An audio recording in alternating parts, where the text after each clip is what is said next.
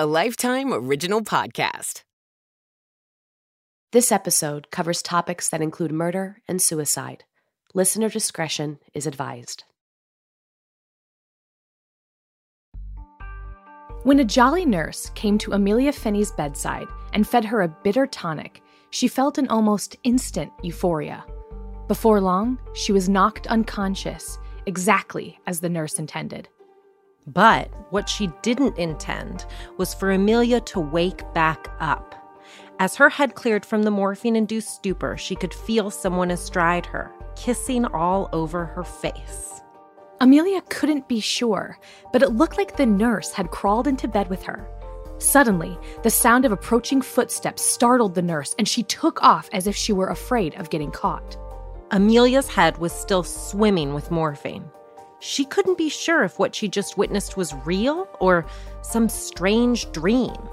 So by the time she left the hospital, she didn't tell anyone a thing. 14 years later, Amelia would see her nurse in the newspaper, and she'd know what she experienced was all too real. That nurse was Jolly Jane Toppan, one of the most prolific killers in American history. But what's most shocking about Jane's story is who she targeted and why she believed that poison was the only tool she needed to get what she wants. I'm Quinlan Posner. And I'm Carrie Epema. And this is Crime of a Lifetime.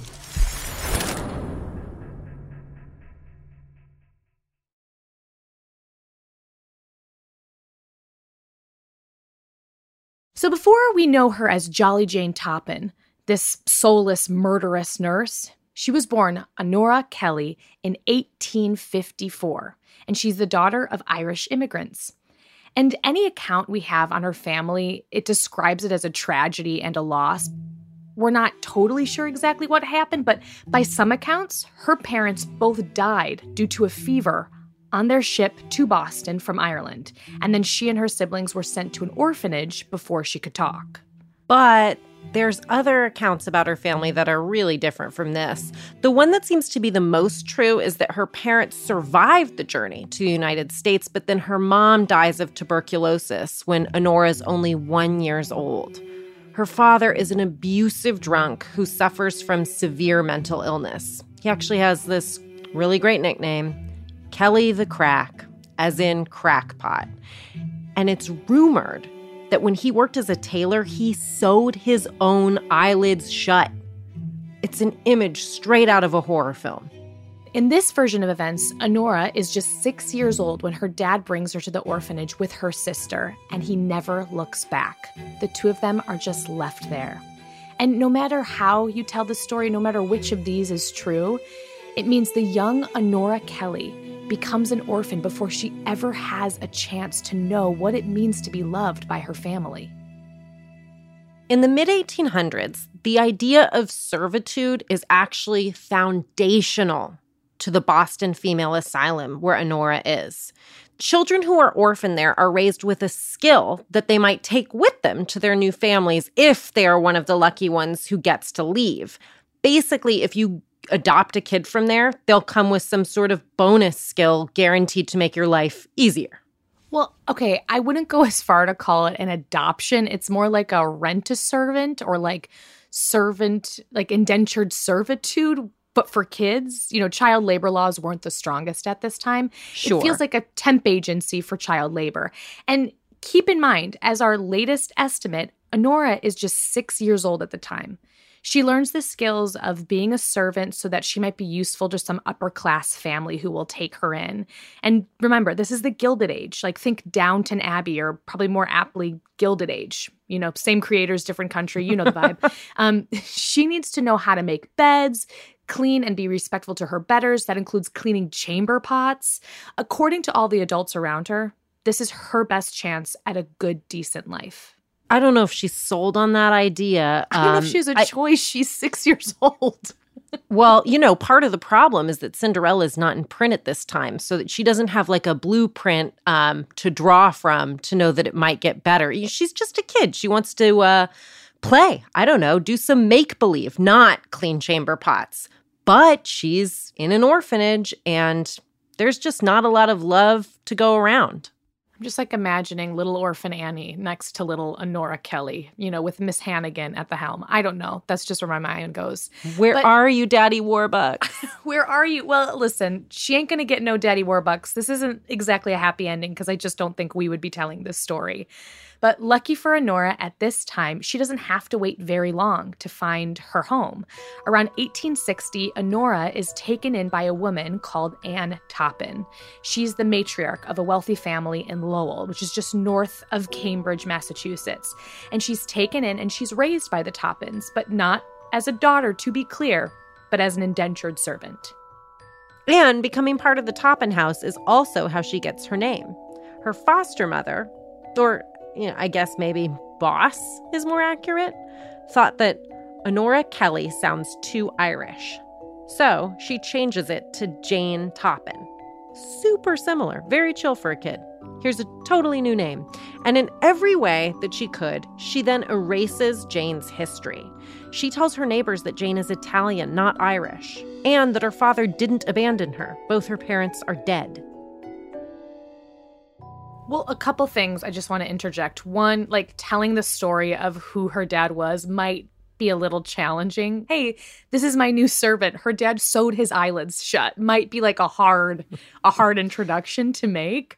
But also, I think it's worth noting that at this time, the Irish were just not in good social standing and were pretty heavily discriminated against. So having a servant who's of Irish descent might be met with looks or, you know, just not nice things.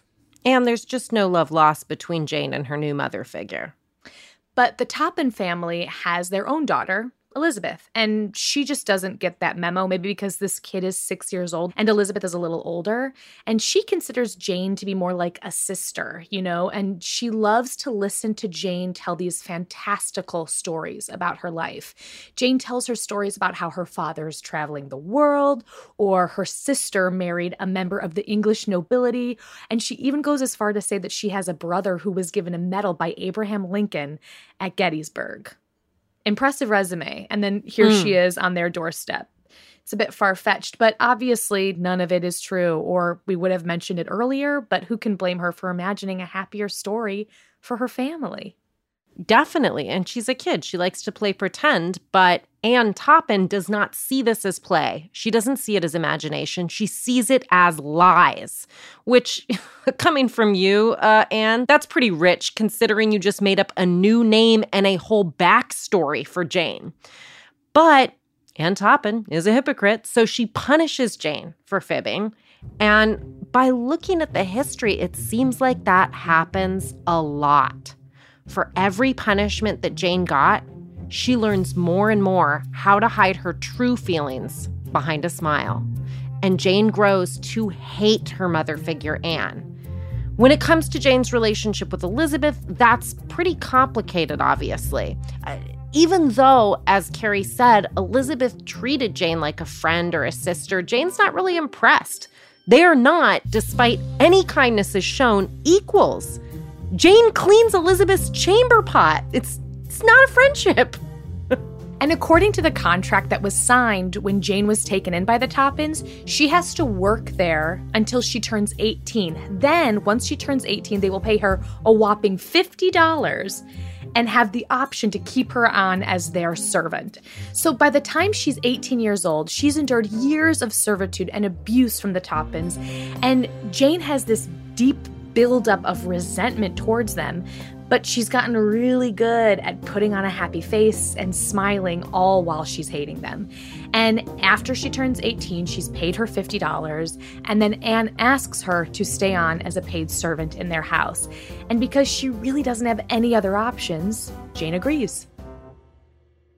From the get-go, Jane's whole life has just been crappy.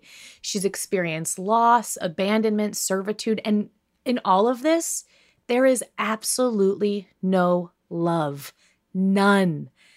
I assume her parents loved her as best as they could, but because of her mother's death and her father's mental health or his death, whichever one may be the truth, she'll never know the feeling of unconditional love, and no one spent their time trying to fix that. No, I mean, there's this opportunity to shift the narrative when she's, I don't want to use the word adopted, when she's hired as a 6-year-old. I don't know. It felt like someone signed up for the job to love this kid. Oh, no, the fine print is they actually just want the labor. And that's the closest thing to a family she'll experience in her lifetime.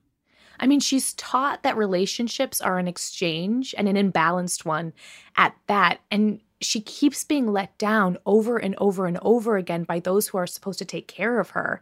And I think what's also just so heartbreaking is, like, this family takes in a 6-year-old. A 6-year-old. Like, do you know how tiny 6-year-olds are? If you don't have a 6-year-old at home, look at a picture of one and then think about the story we've told thus far. Go clean the sheets. Go change my chamber pot. Like, what? Like, even if we're wrong, and even if she's 8 years old when she's adopted, like, when she's taken in, like, it's so insane to me that they wouldn't care for this young child. Yeah, and I did want to point out that sometimes adoptions that happen later in life, after kids have been in abusive or neglectful homes, that can result in the child developing reactive attachment disorder. And that can happen even if you go to a good home, unlike what happened to Jane. This disorder is really complex. It's highly under-researched, and I'm only a little bit familiar with it because I'm part of an adoptive family. But if I were to make a sweeping generalization right now, and again, this is just my opinion as a person who's done some research on the topic, I would say that when left to its own devices and it's not being combated with a new healthy relationship or a safe bond, that disorder, RAD, can result in an inability, or at the very least, an extreme difficulty in establishing healthy relationships. And another manifestation of RAD is severely inappropriate social relating, which we're about to see is the understatement of the century when applied to Jane. By 1885, Jane is itching to get out of that Toppan house. She's 30 now, but she still doesn't have a lot of options. She has all the skills of a cleaner and a caretaker, though. So instead of continuing as a maid in another household, rather than that, she enrolls in school for what seems like the most natural fit, nursing. She starts nursing school at Cambridge Hospital, where she quickly earns the nickname Jolly Jane from her teachers. It's better than her dad's nickname. Kelly the crackpot. It's definitely an upgrade. And she's incredibly friendly with the doctors and teachers that are above her, and they all adore her. But in this new environment, she revisits her old habit of telling fantastical stories and gossip. She goes as far as to tell her classmates that she was once offered a job with the Tsar of Russia. And her classmates quickly go, I just don't know if that, I'm not sure that's true. Well, it wasn't honest, Jane. I mean, give her a break. That's not the nickname. It's Jolly Jane. You know, she likes to fib here and there. She also, I should say, likes to steal a little bit, likes to manipulate. So she fools her teachers into letting her leave class early. Not only that, but she's caught stealing from the hospital a few times. And you'd think, I mean, that sounds serious to me. I would imagine they'd kick her out for something like that. But the thing is, she's just so darn jolly. You gotta keep her. I mean, she's a star student. She exceeds in a lot of her classes. And also, let's be honest, she knows how to manage her managers. She's really good at that. So she gets away with it. It also doesn't hurt that she's really amazing at caring for patients. And she seems to have this particular fondness for taking care of the elderly and sick. And this is where Jane learns all about the power of drugs and medicine. Two drugs in particular seem to fascinate Jane: morphine and atropine. Morphine is mostly used as a sedative, while atropine is commonly used as an excitant. It's like a yin and yang situation. When Jane learns how to use these drugs, she realizes that they give her this power, not only to help those in pain, but also to push people to the brink of death. As we know, in high enough doses, morphine can kill, and atropine can increase the heart rate of patients, simulating a heart attack. When nobody's supervising her, Jane would inject elderly patients with these drugs. It's like she's doing her own personal experiments. Sometimes she would bring them back from the brink of death as a show of her skill as a nurse, but other times she would relish in their death. She would later go on to describe the face of a dying person as beautiful, almost angelic to watch. She experiences an almost sexual excitement watching her patients die. According to some reports, as you heard at the beginning, even from survivors, Jane would crawl into bed with patients sometimes and hold them as they slowly died. And once it was over, to cover her tracks, she would falsify their medical records. After several patients die in Jolly Jane's care, the hospital notices and they have no other choice but to release her from the Cambridge Hospital without a nursing certificate. That's basically the only punishment she got, which is just, like, insane to me. They're like, yeah, all of these patients are dying sort of mysteriously. We can explain them. They're all old. They're not really looking into it truthfully, but they're like, it's not looking good, so they let her go. But they give her a glowing recommendation along with her exit. And it's glowing enough that she's able to get into a nursing school at Massachusetts General. And there, she continues practicing with these fatal drugs on her patients. She mostly works with the old and the very sick, so the doctors aren't, like, extremely surprised when her patients die. But her fellow classmates know something's up. While she is experimenting on her patients with these drugs, some of her fellow nurses, blinks go off. And then they begin to sort of hone in on her, watching her every move. And what's so mind-blowing is that she isn't exactly hiding what she's doing. She goes as far as to tell some of her classmates that she didn't see any point in keeping old people alive. Hello, motive. Nice to meet ya. She seems to have no remorse for the lives that she's taking and no problem with taking more. Like with her first nursing school, Jane is forced to leave again without a nursing certificate. She does end up getting a little work as a nurse at Cambridge Hospital, but would you believe it? She is let go yet again for administering opiates improperly. Wow, I am so surprised. Do you hear my voice being surprised? I mean, no matter how many patients die, Jolly Jane's ability to manipulate the doctors and those above her station keep getting her good recommendations, which leads her to her next position that will allow her to have more time alone with her patients and with less oversight. That's right. Jolly Jane's about to become an at-home nurse. I find it so fascinating that Jane is just able to trick all of those people above her, her teachers and doctors, but those on her own level know immediately something is up. And I think I know the answer to this question. They're nurses. They get it. We love nurses here at Crime of a Lifetime. The most trusted profession in the United States. Did you know that? I didn't know that, but I'm not surprised. I also think that if her motive is sexual in nature, then going into nursing provides her an outlet. And this is a woman without too much power in her daily life doing the most powerful thing you can think of, murder. I don't know what wires got crossed for love and hate, but oof, it's terrifying.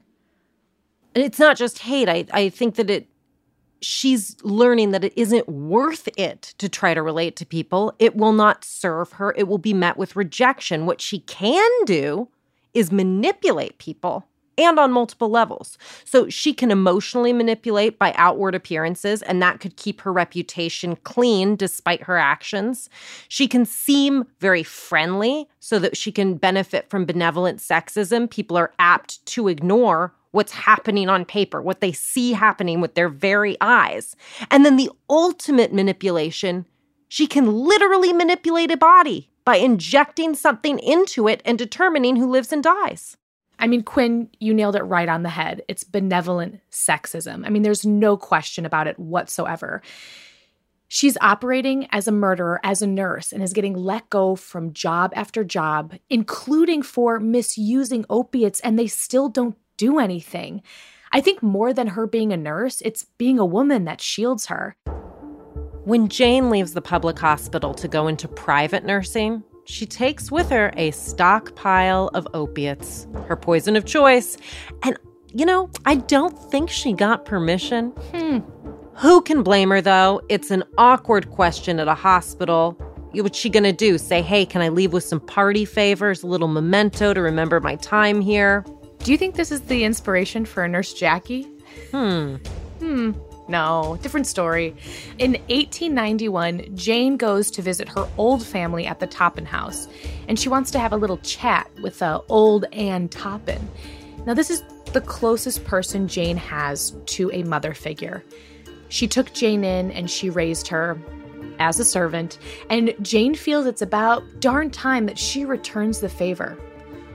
But shortly after Jane's arrival, Anne Toppan is struck by a sudden illness and dies. Listen, it's not clear to anyone what happened, but later on, spoiler alert, Jane would admit to poisoning her. Jane expected Anne would leave something for her in her last will and testament. She did serve the house faithfully for most of her life, but when the will is read, Jane gets nothing. And actually, from what we know, she's really hurt by this, which tells us that despite everything that had happened, Jane believed that Anne had some love for her, even if it was just a tiny sliver. A crumb. A crumb of love. A morsel. But then she finds out she doesn't even get a mention in the will. This is too much. It's like being abandoned all over again. The home is left to Elizabeth and her new husband, Oramel Brigham. They then ask Jane if she wants to come on and be the head of their household, but Jane can't fathom the idea of staying there and serving Elizabeth, so Jane decides to leave. But before long, she returns again for a visit, and in 1899, Jane visits Elizabeth and Oramel. She tells them that she's going on vacation to Buzzards Bay. It's this little beach town at the western end of Cape Cod, and she invites Elizabeth to come down and join her. According to Oramel, Elizabeth had been suffering from a bout of sadness, and he thought it would be a good idea for her to spend time with her old pal Jane. So Elizabeth arrives in Cape Cod in need of some love, some sister time. So she and Jane, they go on a picnic together, and they get that quality time. And after a long, hot day, Jane prepares Elizabeth a drink made with a special Hungarian mineral water. It's known to be curative, she says. But as Elizabeth downs it, she suddenly doesn't feel very well. She's having trouble breathing. So Jane holds her in her arms, and she watches the strychnine poison she's laced into that drink take effect. Jane delights in Elizabeth's gasps until she breathes her final breath and dies. Her cause of death will later be listed as heart failure. And it would be easy enough to explain that Elizabeth's sadness, it just finally overtook her, and her heart simply gave out. You know, I am not so sure sadness is what caused this death. Personally, I'd call it revenge. Jane Toppan isn't done with her old home. No, after Elizabeth's death, she returns to Lowell, Massachusetts to help with Elizabeth's funeral. But what she really wants is to take Elizabeth's place as the head of the house, to return to the home that she was raised in as the one in charge. And to do that, that means she has to win over and marry Elizabeth's widower, Oramel Brigham. She tries to move in right away, but you know, he's just lost his wife. He's in no mood to remarry, and he just isn't that into her. But Jane's playing the long game. She used to be one of their primary servants, and now she wants that job back so that she can get closer to Oramel. But wouldn't you know it? There's someone in her way. There's a maid there, a woman by the name of Florence Calkins, and she's not about to just let Jane come and take her place. So for the moment, Jane backs off. Doctors from Cambridge Hospital keep recommending patients to Jane. And Jane, Jolly Jane, she just keeps taking them. Of course, she can't kill all of them. That would be too obvious. They'd be on to her fast. So she is selective, only killing the ones she feels will be easiest. And in the process of those killings, she's also stealing their money. In December of 1899, she gives 70-year-old Mary McClear a fatal dose of opiates. But the official cause of death on the death certificate? Apoplexy, which is a stroke based on today's standards. And a month later, in January of 1900, she does the same thing to 70-year-old William Ingraham. His cause of death? Apparently heart failure. All of these victims are old, so none of them are raising any flags. And around that same time, remember that head maid at the Toppan household? Well, she suddenly takes ill. And nobody suspects that Jane's regular visits to see Oramel could have anything to do with that. But on January 15th, 1900, Florence Calkins dies of heart failure. Or, was it sadness? Vapors? We may never know. I mean, we do know it was Jane. I think that's actually we know. Actually, we know. It was an overdose. And Jane uses this as an opportunity to finally swoop in to rejoin the Toppan house and make herself indispensable to Oramel. And she hopes that all of this will just endear her to Oramel so that she can marry him. But he's still grieving. It's not been that long. He's not interested. But Jane, she's just not the kind of person that gives up that easy. Oramel might not let her take over yet, but she's not done trying. So what we're seeing here is a huge shift. It might just sound like death after death after death, but what's gone on is that Jane went from killing near strangers to revisiting her past and going after folks that she had a personal vendetta against.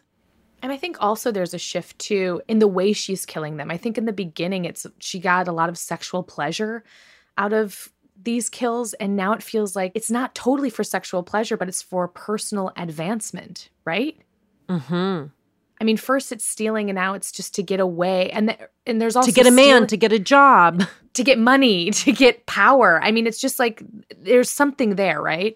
I mean, Jane's taking all the hate she got growing up in that house and is using it to destroy the Toppan family one by one and anyone who gets in her way, and to become the only Toppan, the top Toppan, and to take their wealth too. Ha ha ha ha. But ultimately, she would take this plot too far.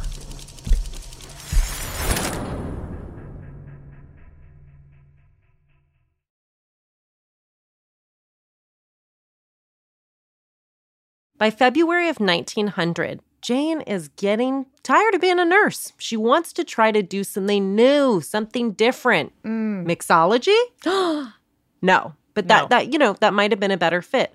Actually, she's thinking about getting a job at St. John's Theological School, because if there's anything we've come to know about Jane, it's that she's a woman of God, right? No, not at all. Her best friend actually works there, Sarah Connors.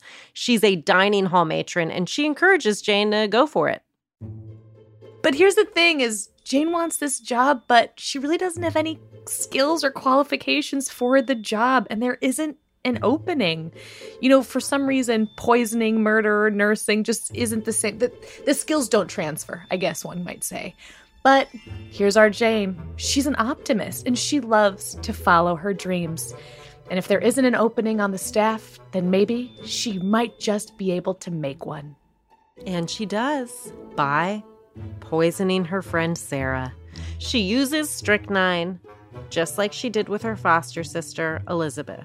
So after poisoning Sarah, her best friend, she gets the job. And turns out she's pretty bad at it. Again, her experience of servitude, nursing, and poisoning doesn't make her good at balancing the budget and managing people. She's fired shortly after she begins. She doesn't know how to do the job at all. I guess she didn't think that one through. She's completely unqualified, so she's forced to go back working as a nurse. Quick recap. Jane has killed her patients. She's killed a few people who she might consider family, and she's now killed her bestie. How a reputation of death isn't following her everywhere, I do not know. I guess it's just a quirk of the 1900s. I guess it was pretty easy to get away with murder. I mean, she is a woman. She is a nurse. Who would suspect her of such horrible things? But despite all of this stealing and stuff like that, she's actually not doing financially well at this point. And she has no friends, which is because she's killing them all. But she still has this charming and magnetic personality. I mean, she's Jolly Jane after all. And in 1901, she charms a man named Alden Davis into renting her a cottage in Bourne, Massachusetts. Alden Davis is the patriarch of another wealthy Massachusetts family, much like the Toppans. It doesn't take Jane long to fall behind on her rent. So now she's in debt to the Davises for $500, which is just a ton of money. In 1901, I looked it up, it'd be like $17,500 today. So Alden Davis sends his wife, 62-year-old Maddie, to go collect this. I guess Maddie's the enforcer in their relationship. I love that. Go Maddie. So Maddie goes to Jane's cottage on July 4th and demands the money. Jane, you gotta pay up. Rent is past due. Let's go. And Jane puts on her charm and she offers her a nice drink from that Hungarian mineral water. And you know what? It's not just Hungarian mineral water. It is laced with, you guessed it, morphine and atropine. And Maddie passes out. Now, Maddie also has diabetes, so the coma Maddie is in is very easily explained to her family. And once she eventually dies, Jane accompanies Maddie's body home to the Davis family with the story that his wife, their mother, succumbed to her diabetes. And they buy it. I mean, this is a nurse telling them, after all. They don't have any idea that she's killed a bunch of other people using that same method.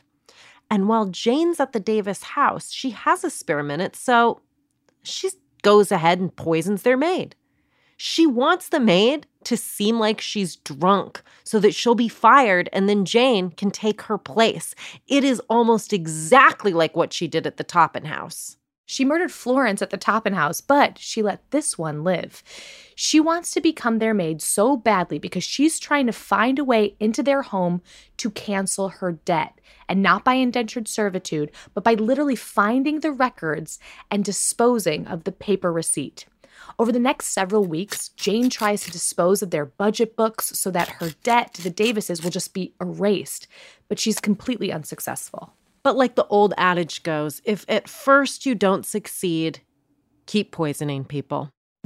Before the month of July's out, Jane poisons Alden's daughter, Annie, who was suspicious of her. And then 8 days later, she poisons Alden. But the $500 debt just doesn't go away. It passes down to Alden's other daughter, Minnie Gibbs. Damn inheritances.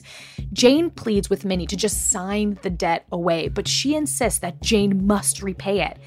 And only 5 days after the death of Alden Davis, his daughter, Minnie, succumbs to a sudden illness and dies. 4 members of this Davis family are dead in a matter of 5 weeks.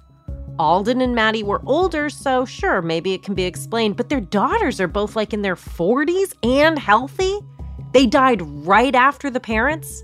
This does not smell like a coincidence. No, Quinn, it reeks of murder.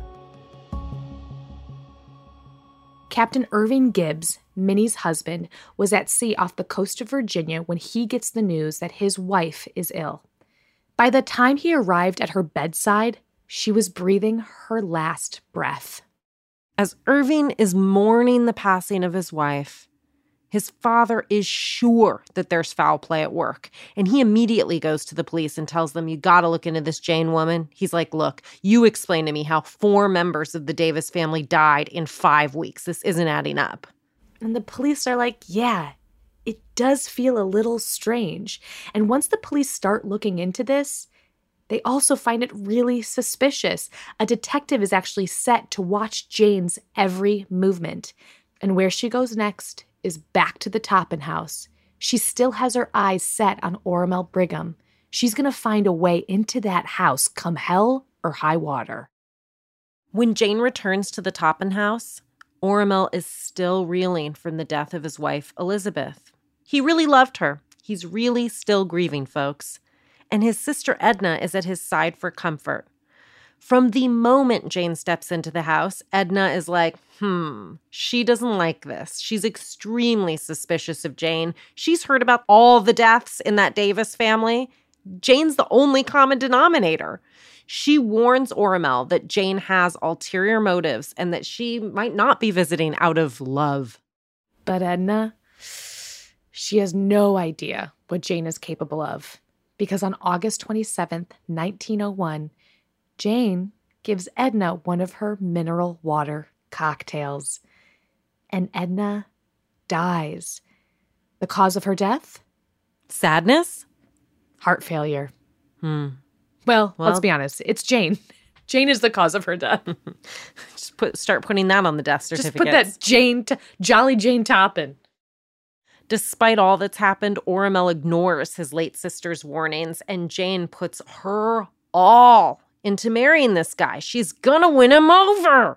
And she's going to do it the only way she knows how, through poison.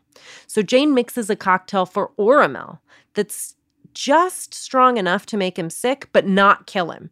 She's going to prove herself worthy of his love by nursing him back to health. And she would repeat this process over and over and over again, as though he is going through a severe illness. She would push his health to the brink of death so that he would desperately call her for help, and then she would give him the antidote. And it was back and forth, so he was weak and desperate for her.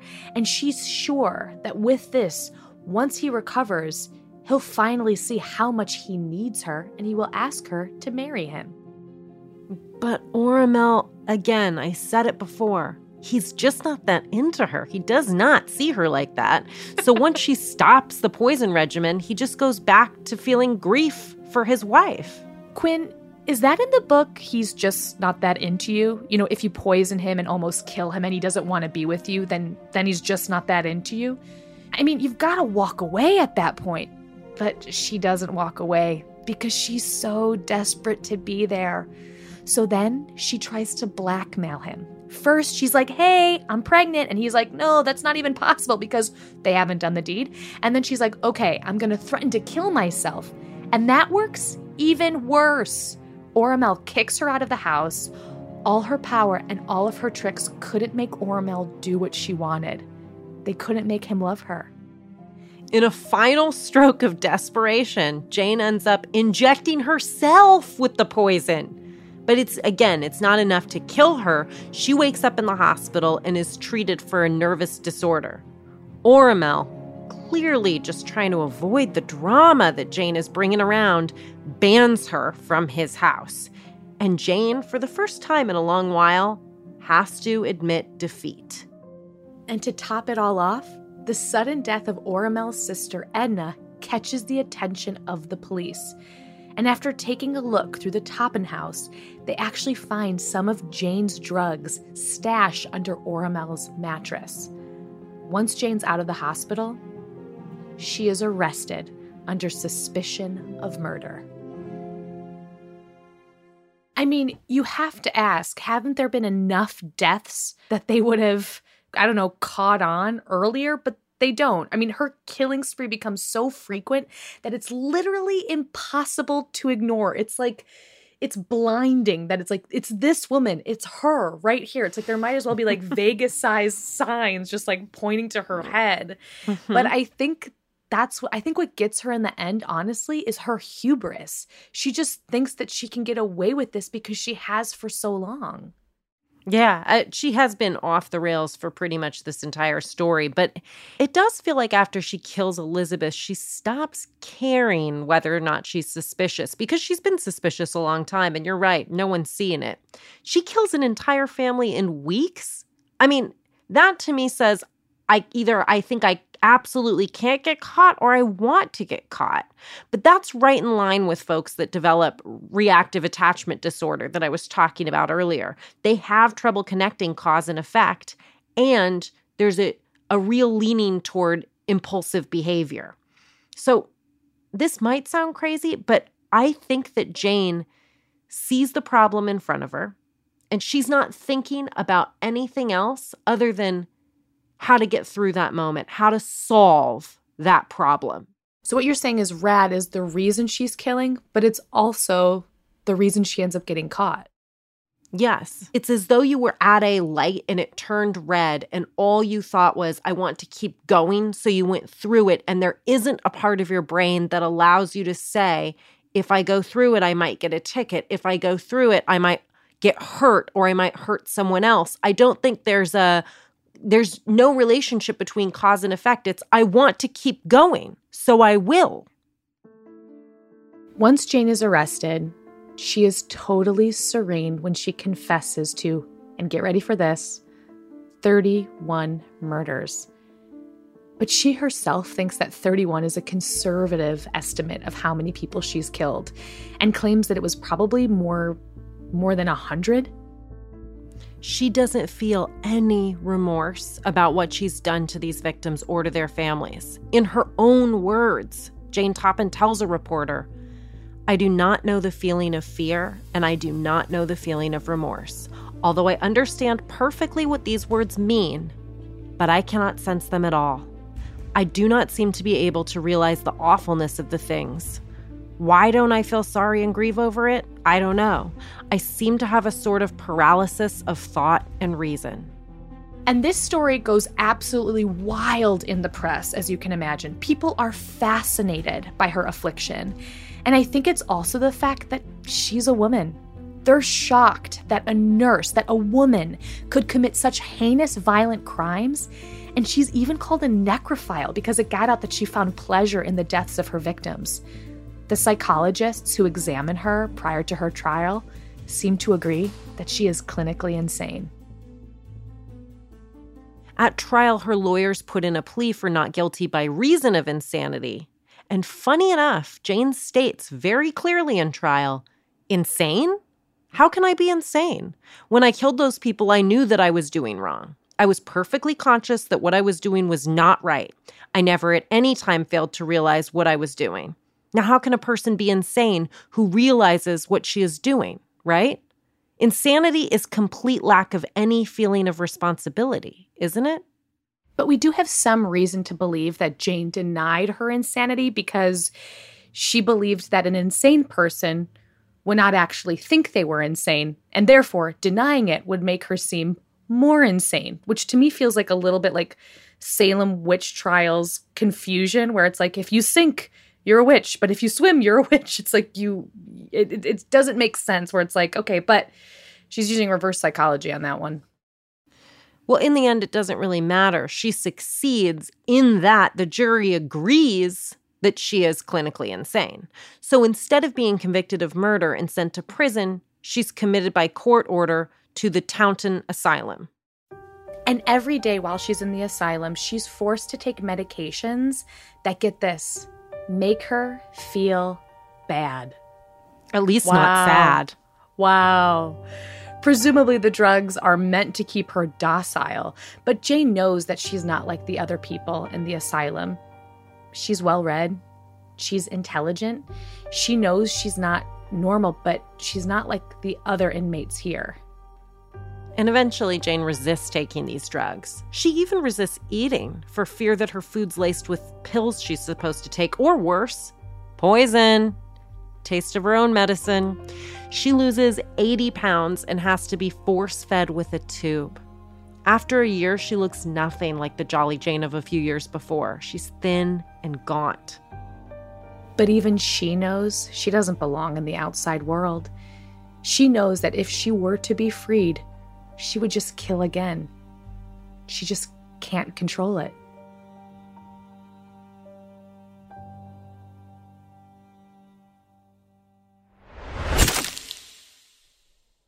It seems to me that at a young age, Jane saw that people, they let you down. They let you down always and in really drastic ways. And the safest way to be with someone is to control that person entirely. And there really isn't a greater show of control than deciding when someone's life ends and being with them in that moment to watch your decision play out. Psychologists that believe in reactive attachment disorder, or RAD, say that what happens is at a young age, when you have this basic need for love and trust and it's not met, your brain actually physiologically develops differently. It gets wired differently. The person is no longer the same as you or I. physiologically. And I do tend to think that that's the case with Jane. Jane's getting close to her victims. She's lying in bed with them. She's sharing a home with them. And then she's killing them. And to me, I wondered if that wasn't a way for her to reenact her own abandonment over and over and over again. I am with you, and now I'm alone. Find another victim. I am with you, I'm close to you, and now I am alone. It's sort of like the replaying of that childhood trauma, but it's replaying it where she's in control. Somebody doesn't decide to walk away and leave her. She decides, and now our time together is over. I'm the boss, and now you're gone. It's like the ultimate power trip where she's just trying to be the one in control and the power over what happened to her as a kid. I think you're so right on, Quinn. It's interesting. When I started looking into this case, I saw somewhere that it was described as being an angel of death because most of her victims were, in fact, old. But I just, after learning more about this case, I just don't think that's an accurate description at all. No. Her motive was just to get ahead in any way that she could. And I think she was able to do this for so long and unnoticed because of benevolent sexism. I think her verdict at the end of not guilty by reason of insanity is also benevolent sexism. I think she knows she didn't belong in the asylum. I don't think she did. I think she belonged in prison. I don't think she was insane. I think she knew what she was doing. I think at the time, people couldn't wrap their heads around the fact that a woman, a nurse, was killing all of these people. I think that by finding her insane, it was their best chance at saying this isn't real. This person does not exist. A nurse could never be so evil. And the truth is, she was wired differently. And you can call it evil. You can call it sociopathic. You can call it whatever you want. But it was very real. Catch more gripping stories pulled straight from the headlines with all new original series and movies on Lifetime, and stream on the Lifetime app or on demand.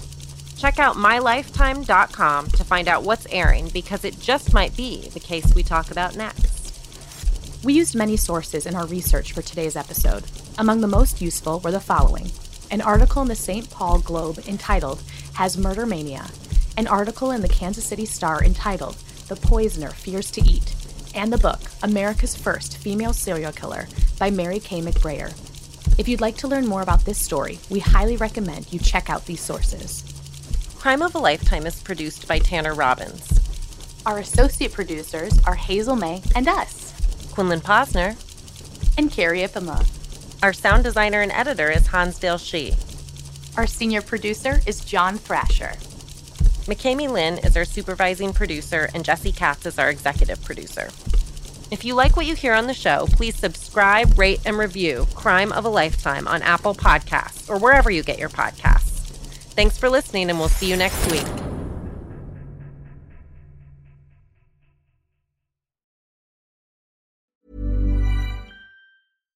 When you make decisions for your company, you look for the no-brainers. And if you have a lot of mailing to do, Stamps.com is the ultimate no-brainer. It streamlines your processes to make your business more efficient, which makes you less busy.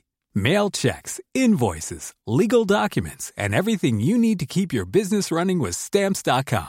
Seamlessly connect with every major marketplace and shopping cart. Schedule package pickups and see your cheapest and fastest shipping options from different carriers, with rates up to 89% off USPS and UPS rates. And with the Stamps.com mobile app, you can take care of mailing and shipping wherever you are. Make the same no-brainer decision as over 1 million other businesses with Stamps.com. Sign up with code PROGRAM for a 4-week trial, plus free postage and a free digital scale. No long-term commitments or contracts.